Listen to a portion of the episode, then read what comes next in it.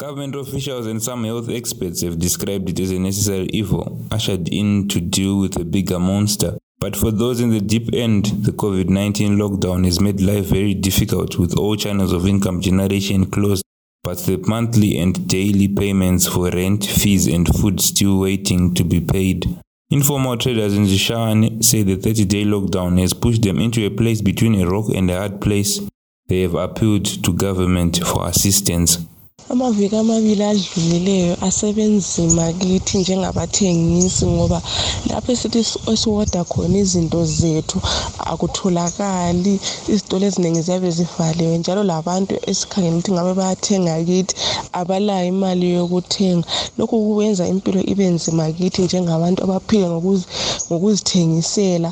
Njalo nxa sesithe sawoda abantu abasithwalelayo babuya basithwalele ngemali ephezulu. Lokhu kwenza thina singasakwanisi ukuthola ama-profits ethu. So okwakhathesi siphila nzima sidonsa nzima. Kungaba kuhle nxa singathola usizo oluvela kugovernment okwensuku lezi ezibuyayo ngoba kungaba nzima siya phambili ukuba sifide izimuli sihlale kuhle labantwana ezindlini. Kungaba nzima njengamuntu wesifazane kuyanzimela ngoba labantwana bakhangelela ukudla kimi lerent ekhangela ukubhadalwa yimi.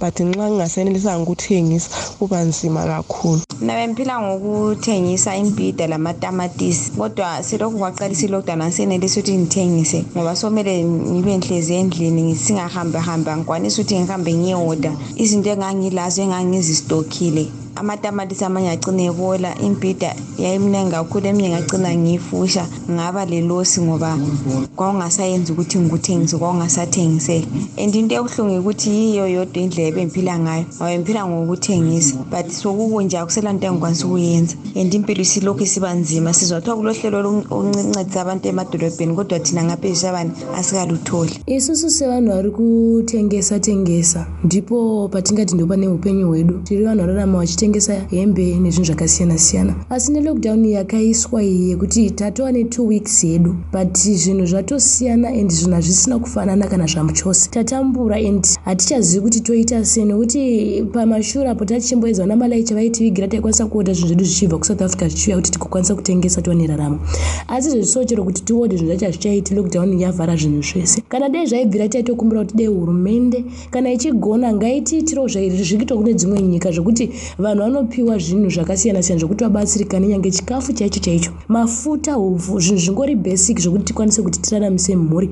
Nekuti raiti nawo zvesochero kuti utengese hakusi kutengeseka zvacho stoki yaungaonayo yasara imbichana vanhu hachatengi nekuti hatisikwanisa kuenda kumusika takangogara mudzimba. Ende kuti manje uchiwoda zvimwe zvinhu nyange kuti zviuye mari yacho futi yekuti tichitanga pasina kuti ndiyo mari yatiri kudya e, tanga timbobatsirwa nekutengesa pamusika uh, kuti ndireize mari yekuti ndikwanise kupedzisa dhigiri rangu rekuzoo but iko zvino nokuda kwelockdown manje hatichabvumidzwi kuenda mumastreets kuti tinotengesa. Saka zvinhu zvinondibata bcause ndiri kushaya kuti mari yacho ndoiwanepi yekuti ndizonopedzisa dhigiri rangu nekuda kwelockdown nekuda kwecoronavirus saka anotori mahwani chaiwo chaiwo tishaya kuti ndichareiza mari yacho sei. Bcause kutengesa ndo zvandaikwanisa kungoita kuti ndikwanise kuzvibatsirika mukurarama nekubhadhara fees nekuita sei. Saka kana ndisingachatengeseka handisina handisina kumwe kwokuwana mari zvatooma zvinhu zvacho zvakatooma. Iya zvakaoma covid yatotikanganisira shuwa lockdown yatoita kuti bhizinesi edu risafamba takushaya kwekutengesera madomasi edu kunyange maonyeni mafruits ese atoora. Zvingori momba zvakagara pachishaya anotengwa dzimwe nguva izvezvi takutoita zvekutoita chitsotsi tichimbonotengesawo nemota kana mabhara murodhi but unongosangana nemapurisa nemasoja The lockdown decision was necessitated by the alarming spike in cases over the festive period, as Zimbabwe's Health Minister, Vice President Constantino Chiwenga explained. We have seen a surge in COVID 19 cases during this festive. We have seen the number of COVID 19 cases and deaths almost double in two months.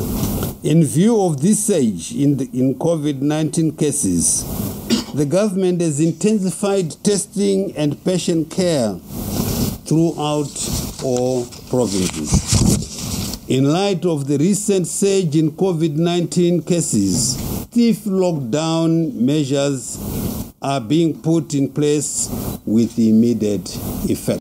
There has been a 107.13% increase in the number of recorded COVID 19 cases in Zimbabwe, rising from 11,219 on December 12th to 23,239 on January 12th.